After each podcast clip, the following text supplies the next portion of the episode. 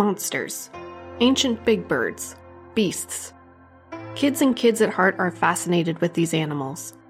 They haven't existed on Earth in 67 million years, but their bones have been found on every single continent. Because back then there was only one continent, Pangea, and migratory animals such as these could walk anywhere. But what do we actually know about these dinosaurs? Such as the iconic T Rex. What can we glean from bones stuck in rock for millions of years? Will we ever get to see living dinosaurs on Earth again? This is Fact and Science Fiction. I'm your host, Carly. In this episode, I'm talking about dinosaurs.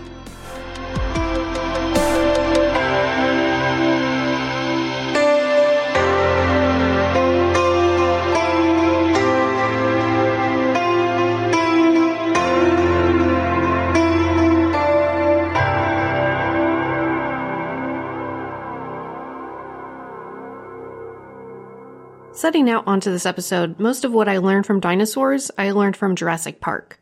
And nerds correcting Jurassic Park. Say it with me now, it should have been called Cretaceous Park. Because the Jurassic era didn't have those kinds of dinosaurs. Anyway, I've never been one to memorize dinosaur species, and I just have a thin grasp on how the animal kingdom is sorted by genus and species anyway. But I love Jurassic Park. It's one of the best films ever made, and for some reason, parents didn't mind showing young children that movie, because it's been iconic since day one, no matter the age group. But the idea of Jurassic Park, the idea that present day people could interact with dinosaurs, has been present in speculative or science fiction for almost 200 years, since the first fossils were found.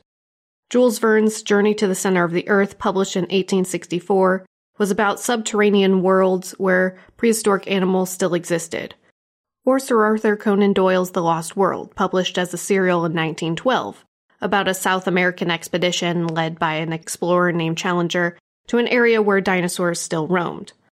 Or just a few years later, Edgar Rice Burroughs' The Land That Time Forgot, published in 1918 about World War I soldiers finding a prehistoric island. I haven't read The Land That Time Forgot, but there's a really funny Mystery Science Theater 3000 episode about its movie adaptation. By the way, it's on Netflix. So it's clear that dinosaur fossils have captured the imagination of science fiction writers for decades. In the 1800s and early 1900s, there were still uncharted areas of the world that somehow, possibly in the wildest dreams, could have protected ancient animals from extinction. And there's some truth to that, where researchers have traveled to South America like the rainforest in Brazil and found species of animal that are still so like their ancient ancestors or areas in Australia or New Zealand where there's still wilderness and very few carnivorous predators, so animals like echidna and platypus baffle us because they lay eggs and have evidence of electroreception like eels do, except they're land animals. Surely these animals must be from some forgotten time. And then there are still huge reptiles like crocodiles that haven't evolved much since their ancient ancestors, except for, you know, being smaller. For example, Deinosuchus was bigger than any carnivorous dinosaur. It was a 40 feet long crocodile, a predator of the Tyrannosaurus. Personally, I'll be honest, I have a deep seated fear of aquatic predators. Blame it on seeing Jaws too young, but immediate fear response as soon as I see just an artistic rendition of one. This especially applies to aquatic dinosaurs that are bigger and scarier than sharks. I recently learned the name of that aquatic dinosaur in Jurassic World. They're like monitor lizards, except huge and in water, um, Mosasaurus. And then there's the plesiosaur, like those long neck Nessie like creatures. I remember in seventh or eighth grade, I read a really scary book about a plesiosaur, and I still haven't forgotten the cover of that book. Let's tackle some misconceptions about dinosaurs, as perpetuated by science fiction.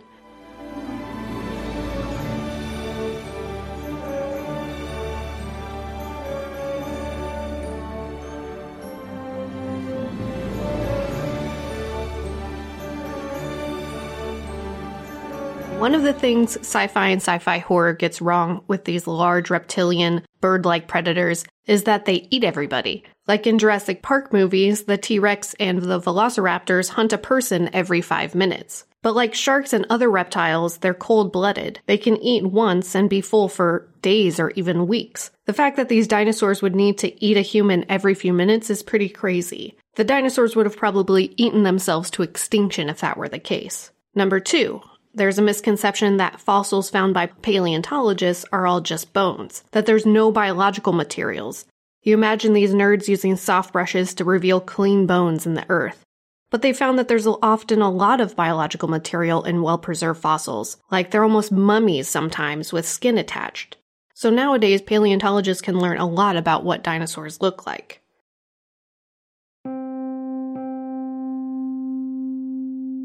It's summertime, and summer is the time to do fun stuff, like road trips, sitting by the pool or the lake, or maybe doing some DIY projects for your home. And you know what goes great with all those things? Audiobooks. For you, the listeners of Fact and Science Fiction, Audible is offering a free audiobook download with a free 30 day trial to give you the opportunity to check out their service. I recommend Michael Crichton's Jurassic Park to go along with all the stuff you learned today. To download your free audiobook, go to audibletrial.com slash fact and sci-fi. Again, that's audibletrial.com slash F-A-C-T-A-N-D-S-C-I-F-I. Swipe over to the show notes to get that handy link and start your trial today. For a long time, paleontology was mostly concerned with finding bones and studying the anatomy, classifying these animals by their relation to each other, but it's only been recently that these researchers have been studying biology and behavior. And by recently, I mean just in the last 25 years, which in the span of paleontology is pretty recent. So, David Fastovsky at the University of Rhode Island wrote a review of the current literature in the area of dinosaur behavior and what the field of paleontology has kind of agreed on at that point. That was in 2008, though, so keep that in mind as I go through this information. So it may be a little bit out of date, but it was still a helpful article. So lots of people are interested in carnivorous dinosaurs' feeding behavior, right? Like the thrilling parts of Jurassic Park was the T Rex snapping up that goat in within seconds. Carnivorous dinosaurs are referred to as theropods in the field, and scientists have studied impressions of bite marks on prey to hypothesize what kind of hunters Tyrannosauruses were like. Now, Tyrannosaurs weren't T Rexes, but a distant cousin of T Rex. If you kind of remember, you know, high school biology and learning about the animal classifications, um, Tyrannosaurus is the genus, Rex is the species. So uh, when I say Tyrannosaurus, I mean just the genus uh, encapsulating all the species of that group. Anyway, back to their feeding behavior, it's actually more complicated than I thought. There's some evidence to suggest that tyrannosaurs were more scavengers than active predators. But if they were active predators, were tyrannosaurs able to kill prey just in one bite? Or were they slowly kill their prey by chasing them, take a bite out of them when they could, and then just wait for their prey to die out of loss of blood, or maybe even a venomous saliva like Komodo dragons? If tyrannosaurs were more of the chasing, snapping kind, then there is evidence of them being pack hunters. Tyrannosaurus rex, however, have much more powerful jaws than their distant cousins, and perhaps were able to have large crushing bites that would kill their prey in one go. So T Rexes could be more solitary hunters like they are in the movies, not needing the help of a social group to feed. In Jurassic Park, their vision was evolved to only moving prey, so the characters could avoid detection by being very still.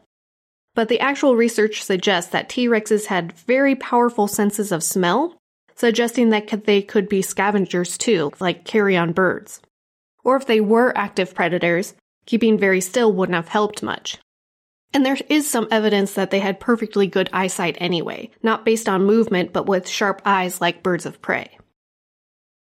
Another behavior that researchers are fascinated by is nesting behavior.